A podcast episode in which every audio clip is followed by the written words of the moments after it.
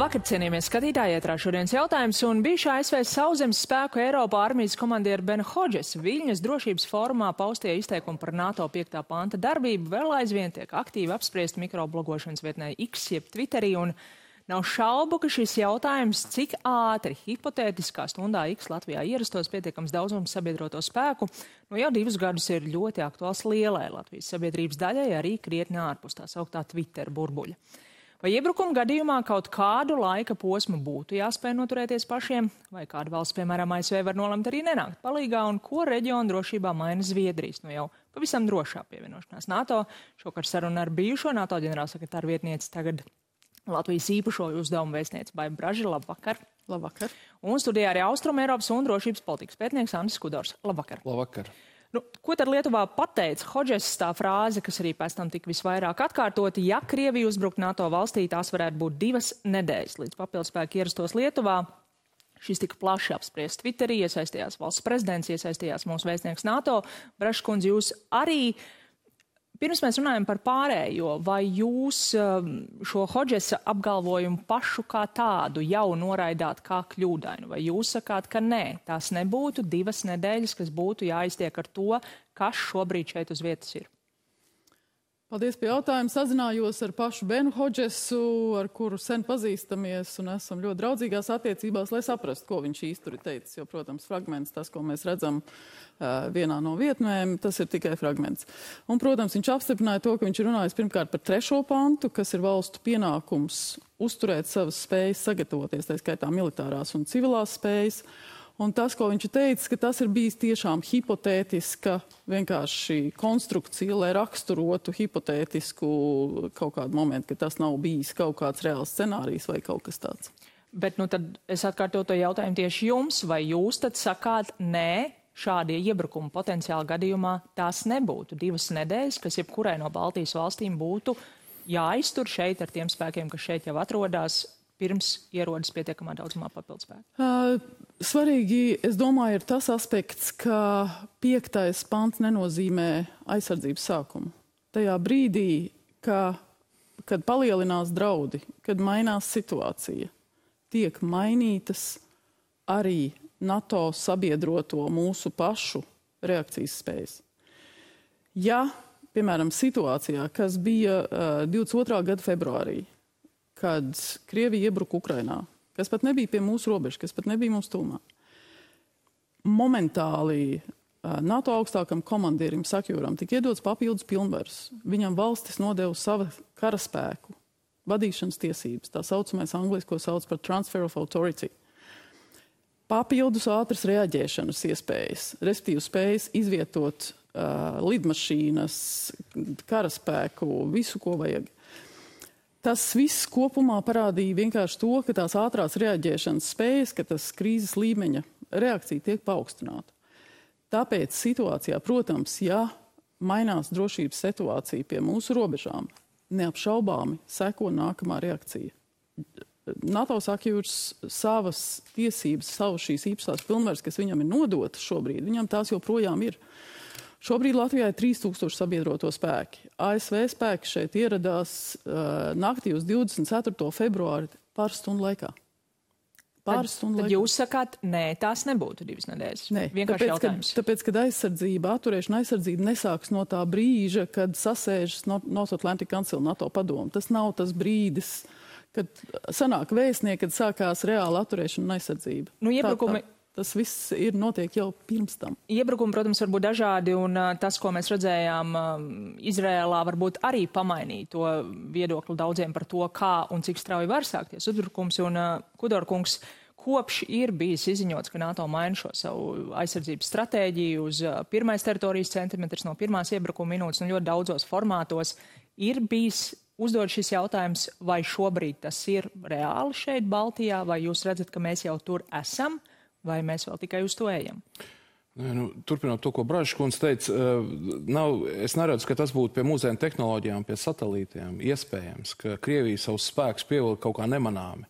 Eh, un labi, protams, mums tie attālumi, tas ir mūsu kritiskā puse un laiks, tas ir mūsu dzīvības nāves jautājums, bet Es neredzu, ka viņi spētu uzsākt tādu plašu, sevišķi sauszemes iebrukumu, ko, ko neredzētu, ja? ko neredzētu satelītos. Līdz ar to tās, tās dienas, es neteikšu, cik dienas varētu būt, bet mēs spētu jau gatavoties, jau tiktu pievilkt.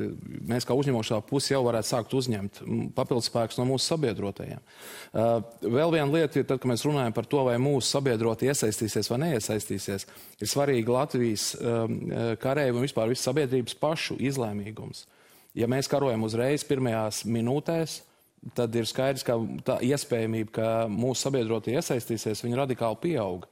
Tas pats bija Ukrainā. Es domāju, pirms eh, tā, pirms um, Rietuma Eiropas valsts ieraudzīja, cik Ukraiņi eh, ir gatavi sargāt savu zemi, es domāju, tie viņu noskaņojumi, cik palīdzēt, cik nepalīdzēt, bija atšķirīgi. Redzot, cik viņi izlēmīgi un drosmīgi cīnās, tas paaugstina iespējamību, ka viņiem, un tā arī notika, viņiem palīdz. Tad jūs sakāt, jā, jau šobrīd pirmie teritorijas centimetri pirmajās minūtēs šis princips strādā? Nu, pirmkārt, mēs paši viņus sargātu, jā. Un līdz ar to, ka nav iespējams, arī gal galā Latvija izmainīja šo likumu, kas paredzēja, kurš var dot pavēli aizsargāties. Mums ir 40. gada kultūras trauma saistībā ar padomju okupāciju un nekarošanu. Šāda iespēja vispār vairs nav iespējama, tāpēc ka jau zemāk līmeņa komandieri dos pavēles karot. Tur pa dienām es neteiktu precīzi, cik ir tās. Ja. Tas, ka tomēr prasa, tas prasīs kaut kādu laiku, jo mēs esam kā uzmiņ, uzņemošā puse. Ja. Nu, jā, tas būs. Ir jābūt gataviem pašiem cīnīties un ir jādomā par nozīmīgāku aizsardzības es... joslu izveidi. Un tās ir tā, tie tie scenāriji, kas tiek arī tā sakot, izstrādāti un izmēģināti lielajās NATO mācībās. Šobrīd notiek Steadfast Defender 27. 27. gada mācības 90 tūkstoši visas jomas - gaiss, kosmos, jūrā, zemjūra, sauszeme, visas spējas tiek kopā trenētas. Tas notiek uz scenāriju bāzes. Daži tie scenāriji ir tikuši nopludināti par iekšējiem, ārējiem nemieriem, kā tas viss attīstās. Bet tas viss tiek darīts, lai izmēģinātu, kādā veidā tiek iznīcināts kaut kādas Krievijas specifiskas spējas. Katrās NATO mācībās jūs varat redzēt, ka NATO gaisa spēki, piemēram, zinot, kādas spējas ir Kaļiņgradā, specifiski testē, kā tikt ar to galā. Ja? Tā kā tas viss tā ir kara zinātne, tie ir vispieredzējušākie komandieri, vispieredzējušākās, labākās spēles, spējas pasaulē, kādas vispār pastāv šobrīd. Bet vai NATO šobrīd ir mērķis nospraust to, ka šeit, Baltijas reģionā, sabiedri, sabiedroto klātbūtne pastāvīgi ir tādā apjomā, ka šeit uz vietas varbūt nevienam nemaz nerodas jautājumi, vai tad, ja būs jāgaida divas, piecas vai desmit dienas, mēs spēsim noturēties. Jo es domāju, ka lielā mērā tieši tas ir arī daļa no tā, kas rada satraukumu. Šobrīd sabiedrībā tā sajūta, ka nu, nav uz vietas tik daudz. Bet, protams, ka šobrīd ir tieši tik daudz, cik mums ir vajadzīgs, un tas tiek Uz palielināts. Ir tieši tik daudz, cik mums vajadzīgs. Protams, bet tiek tāpēc, palielināts. Mums nav tad... militāru draudu šobrīd. Mums nav militāru draudu, un to, saprotiet, tad, kad NATO ģenerālsektārs un mūsu augstākie militārie komandieri saka, ka nav Baltijas valstīm vai nevienam sabiedrotajam tieši militāru draudu, tam ir specifisks pamats. Tas nav tāpēc, ka man liekas, vai Kudoru kungam kaut kas ir parādījies, ja, ka tas tā ir. Bet Kā es teicu, ir, ir vienkārši būtiski atcerēties veid, tas veids, kā NATO plāno aizsardzību. Tas ir visa NATO teritorija. Mēs visi esam NATO teritorijā. Mēs visi uh, dalībvalstis, un tā ir atšķirība no Ukrainas, kas ir out of area, kas nav NATO teritorija, kur būtu pilnīgi cita veida uh, plānošana. Ir plāni, tie tiek reāli vingrināti, tie tiek kārtīgi mācībās testēti, komandieri, viss. Protams, valstīm pašām tā kā Kudora kungs teica, kā prezidents teica pārējie, to pašām ir liela loma. Skaidrs, ka pašiem ir jābruņojas. Vai jūs piekrītat, ka uz vietas ir tik daudz, cik ir vajadzīgs? ir pietiekami, lai aizsargātu, ja ir plašs iebrukums, jā, bet tas daļai tiek nokompensēts ar to, ka rotācijas kārtībā tās mācības praktiski būs vienas aiz otrām. Un pat ja viņi te nav uz pastāvīgās bāzes, tas skaits ir mazāks, ja, bet dēļ mācībām, kas šeit notiek Baltijas jūras reģionā, nu, tas tiek nokompensēts. Tā klātbūtne ir, nepasakot, ka, ka mēs esam uz visiem laikiem, tomēr de facto mūsu sabiedroto spēku skaits ir lielāks nekā tas, kas ir paplašinātā kaujas grupā. Un tur tajā brīdī, protams, ir jautājums arī par nu, to, ko tie spēki, kas šeit ir mācību ietvaros, var darīt. Un arī uh, valsts prezidents, skaidrojot šos jautājumus Twitterī, viņš uh, minēja, ka politiski lēmumi var prasīt laiku, un uh, tāpēc arī tālāk šim uh, NATO spēku Eiropas komandierim, ir deleģētas uh, dažādas funkcijas, un tomēr viņš saka, ka politiski lēmumi var prasīt laiku. Tas ir jautājums arī par politiskiem lēmumiem. Un vai mēs varam būt pārliecināti, ka visas iesaistītās valstis pieņems mums vajadzīgos politiskos lēmumus? Tas ir teorētisks jautājums. Kas ir tādā situācijā, ko mēs vēl nezinām, vai vispār tāda situācija ir? Vai kādi? Kas ir tie politiskie lēmumi, kas ir vajadzīgi? Tāpēc, tāpēc ir scenāriji, tāpēc viņi tiek reāli testēti. Kur parādās politiskā lēmuma nepieciešamība, cik ātri valstis var pašas nacionāli par kaut ko vienoties vai nē. Tā, tā, tā ir. nu. Tas nav um, kaut kas, kas ir uh, vienkārši uh, divi plus divi. Tas ir daudz sarežģītāk, protams. Ja? Bet, bet vienlaikus tām NATO, pašām NATO dalībvalstīm nav ne mazāko šaubu par to, ka tās ir iestājušās viena pa otru, ka mēs esam kopā, ka mēs esam nu, jau tulīt 32 ja? kopā ar Zviedriju. Un strādājot NATO iekšienē, vienalga vai tie bija valstu vadītāji, vai tie bija vēstnieki, vai tie bija mūsu militārie visi komandieri, uh, Tur nav tādu jautājumu par to, vai tas vispār Jūs ir, sakāt, ir, ir iespējams, jūs sakāt, kamēr šis scenārijs nav pienācis, nav skaidrs, kādi politiskie lēmumi. Nu, NATO 5. pants saka, ka uzbrukuma gadījumā pārējās puses palīdzēs, jā, veicot pasākums, kurus uzskat par nepieciešamiem. Un es tomēr jautāšu, vai mēs varam būt pārliecināti, ka potenciālais ASV prezidents Donalds Trumps uzskatīs, ka ir nepieciešams doties ASV karavīriem karot ar uh, Krieviju. Viņš ir, piemēram, pateicis, ka Ukrainas karu viņš atrisinātu 24 stundu laikā, vai viņam var, nu, nebūt kāds plāns arī citu karu atrisināt 24 stundu laikā, kas diez vai ietver ASV karavīrus. Jā, būtu, būtu riskanti kādam teikt, ka viņš zina, ko Trumps noteikti darīs, tad, kad viņš būs prezidents. Viņam, piemēram, pienāk tiks stundu, tie būs tomēr tikai minējumi. Es biju 2016. gadā Vašingtonā tik, eh, Trumps bija tikko ievēlēts, bet viņš vēl nebija stājies amatā. Viņa padomnieks, kas bija kampaņas laikā ārlietu padomnieks, teica par Trumpa nostāju toreiz. Es nesaku, ka tas ir tagad obligāti tāda, bet toreiz eh, bija nostāja bija tāda, tie, kas ir zem lietu sarga NATO, tie ir pasargāti, tātad ASV iesaistās. Tie, kas ir ārpus šī lietu sarga, ja, tad ASV var arī neiesaistīties. Tā bija sliktā ziņa, teiksim, Ukrainai, Grūzijai, Moldovai, tām valstīm. Uh, Eh, kas, kas tad nav NATO ietvaros.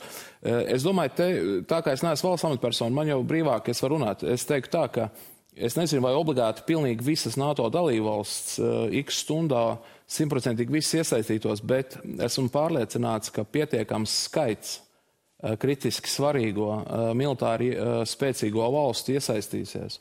Un mēs nebūsim vieni, ja šeit karš sāksies. Un ASV ir kritiski svarīgi. ASV ir kritiski svarīgi. Nav neviens nespēja, neviena valsts nespēja līdzināties ASV militārās jaudas ziņā. Redz, te Trumpam, Trumps nav vienīgais, tā nav visa Amerika vēl. Ja, ja mēs skatāmies arī uz kongresu un uz senātu, liela, lielākā daļa demokrātu, gan senatoru, Eh, gan kongresmeņi, tāda pārstāvpalātas eh, locekļi ir par aktīvu iesaisti. Eh, republikāņu pusē ir samazinājies tas skaits, kas būtu gatavi, jā, bet tāpat, tāpat tas būs ap pusi. Apmēram. Tomēr prezidenta nozīme ASV ir, ir, ir liela. Un... gadījumā, sevišķi pirmajās dienās, jā, prezidentam būtu principiāla nozīme. Un, Breškundze, jūs Twitterī aicinājāt savus klausītājus noklausīties šo BBC Hard Talk interviju ar Jensu Stoltenbergu. Un viņš tur uz atkārtoti uzdot jautājumu, vai Donalds Trumps ir uh, uzticams sabiedrotais. Nu, viņš acīm redzam negribēja atbildēt nē, bet viņš tā arī neatbildēja jā, un vai tas tomēr neliecina, ka, lai arī ko šobrīd diplomāti un amatpersonas uh, saka par to, ka jā, kā ir bijis pirmās administrācijas laikā, kā tobrīd ir stiprināta ASV spēki Eiropā, nu, ka šobrīd tās iekšējās bažas par to, kā būtu šajā gadījumā, tomēr ir pietiekami lielas. Jūs man gribat, lai es spekulēju, kā būtu, ja būtu, un es to nevaru es pateikt. par to, kādas būtu. ir bažas NATO iekšienē saistībā ar ASV. Šobrīd tas pamatpunkts ir tas, ka četrus gadus, kamēr uh, prezidents Trumps bija prezidents, uh, ASV klātbūtne Eiropā tika stiprināta, tas ir fakts. Uh, tā bija vairāk nekā jebkad ir bijusi. Nu, mēs nezinām, vai tas ir kaut kas, kas reāli būtu baža. Šobrīd tās visas ir diskusijas un spekulācijas. Arī, Neviens to jā. nezina arī par Ukraiņas situāciju. Trumps tur jau jā, ieklausās tais vārdos. Nav tik simtprocentīgi arī droši. Mēs varētu teikt, ka Trumps neko nedarītu, ja tajā x stundā, kas būtu par Ukraiņu, kad viņš teica, ka viņš atrisinās tur 24 stundās. Viņš teica, ka viņš, piedā, viņš piegādās Ukrainai tik daudz ieroču kā nekad. Tas viņa tie vārdi, ko viņš lietoja, jau ir specifiski. Viņš paliek joprojām neprognozējams. Es domāju, viena no problēmām pašlaik ir NATO komunikācijā un Eiropas komunikācijā ar Krieviju ir prognozējumība. Tas, ka Makrons nu pat paziņoja vispār to ideju, ka varētu būt, var būt, to nevarētu izslēgt, ka, ka bruņotie spēki, NATO valstu spēki piedalās karā Ukrainā pret Krieviju. Šis ir labs gājiens. Tātad ir, mēs visu laiku esam pārāk prognozējami, mēs reaģējam, mums nav proaktīvas komunikācijas. Krievija izdara, mēs sekojam jā, tad ar savu reakciju. Šiem Makrona izteikumiem sekoja virkne, tostarp arī Stoltenberga kungu paziņojumu, ka ne, tas tā nenotiks. Tas ir kaut kas, kas NATO iekšienē vēl ir diskusijas jautājums. NATO spēku aktīvi iesaist Ukrainā. Uh, tiešā veidā ne tiešā veidā NATO, tā sakot, zābaki uz Ukrainas zemes tādu scenāriju diskutēti tiešā veidā netiek uh, operācija kā tāda, jo tas nozīmētu operāciju. Tā ir jauna operācija, kur visiem sabiedrotiem būtu jāpiekrīt. Tā, tie nav NATO teritorijas aizsardzības plāni, kas ir jau iepriekš autorizēti. Ja. Un uh, vienlaikus, protams, gan NATO, gan individuāli sabiedrotie dara visu iespējamo, lai Ukraina uzvarētu. Tas, tas, kas ir iespējams, tas, ka var darīt vēl vairāk, un, un šodien mēs arī to diskusiju ļoti skaidri redzējām par to, ka ir lietas, ko var darīt vairāk. Un mēs visi gribam, lai tas tiktu darīts vairāk, jo, jo Ukrainas karš ir eksistenciāls karš ne tikai Ukrainai, nu, bet citām valstīm. Visu iespējamo ir ļoti skaļi vārdi. Vēl pavisam nesen uh, Latvijas uh, bijušais MBS komandieris uh, Raimons Graubi ļoti kritiski izteicās par to, kas notiek ar tālās darbības, ar gaisa ieroču piegādi Ukrainai un teica, ka ja visi tie lēmumi, kas tagad divu gadu laikā ir pieņemti, būtu pieņemti uzreiz, tad iespējams Ukraina jau būtu uzvarējusi. Un arī Stoltenberg kungs jūs minētajā BBC um, intervijā atkārtot teica, ka jā, Ukraina var uh, šaut pa mērķiem Krievijā, vienlaikus NATO nedod ieročus, ar kuriem šaut pa mērķiem Krievijā. Um, NATO ieroči nav NATO ieroči, tie sabiedroto ieroči, jā. Tie ir uh, NATO valsts ieroči. Un tur um, Ir lietas, ko droši vien var publiski diskutēt, ir lietas, droši vien, ko nevar publiski diskutēt par kaut kādu valstu apsvērumiem, kāpēc tāda lēmuma tiek pieņemta vai nepieņemta, un, un kāpēc zināmas ieroču kategorijas netiek dotas. Es atstāšu komentēt šo valstu pārstāvjiem, kā es teicu. Gan NATO štata cilvēki, gan, gan, es domāju, arī Latvijā mēs zinām, ka ir iespējas vēl tālāk dot lietas un palīdzēt Ukrainai. Bet tajos limitos, kas ir bijuši iespējami. Nu, kā es teicu, es to redzēju vienkārši no iekšpuses, kas, kas, kas tiek darīts un kā tiek darīts. Tas ir 24-7 darbs, lai nodrošinātu gan mūsu pašu drošību, gan Ukrainai. Tur, tur nav mums, es saku, NATO štatam, štata cilvēkiem iekšēnē. Uh, nebija vispār ne mazāko šaubu, ka Ukraiņas karš ir arī mūsu karš tādā uh, izpratnes ziņā, ka ir ļoti būtisks. Jā, Šolts izteicās par taurus raķešu nepiegādāšanu. Viņš teica, ka apmēram tā, ka redz, cik daži ir vieglprātīgi, viņš brīnoties par viņiem, ka viņi nesaprot, ka ja piegādās Vācija taurus raķetes, tad Vācija kaut kādā veidā varētu tikt burtiski tiešā veidā iesaistīt karā. Tas rāda to, ka rietumu, nu mēs arī esam rietumu, rietumu, rietumu līderi, valstu vadītāji nav pietiekami izlēmīgi, lai pieņemtu lēmumu sagraut Krieviju Ukraiņas karā. Un tas tie, tie lēmumi, tāpēc ir viss kavēšanās.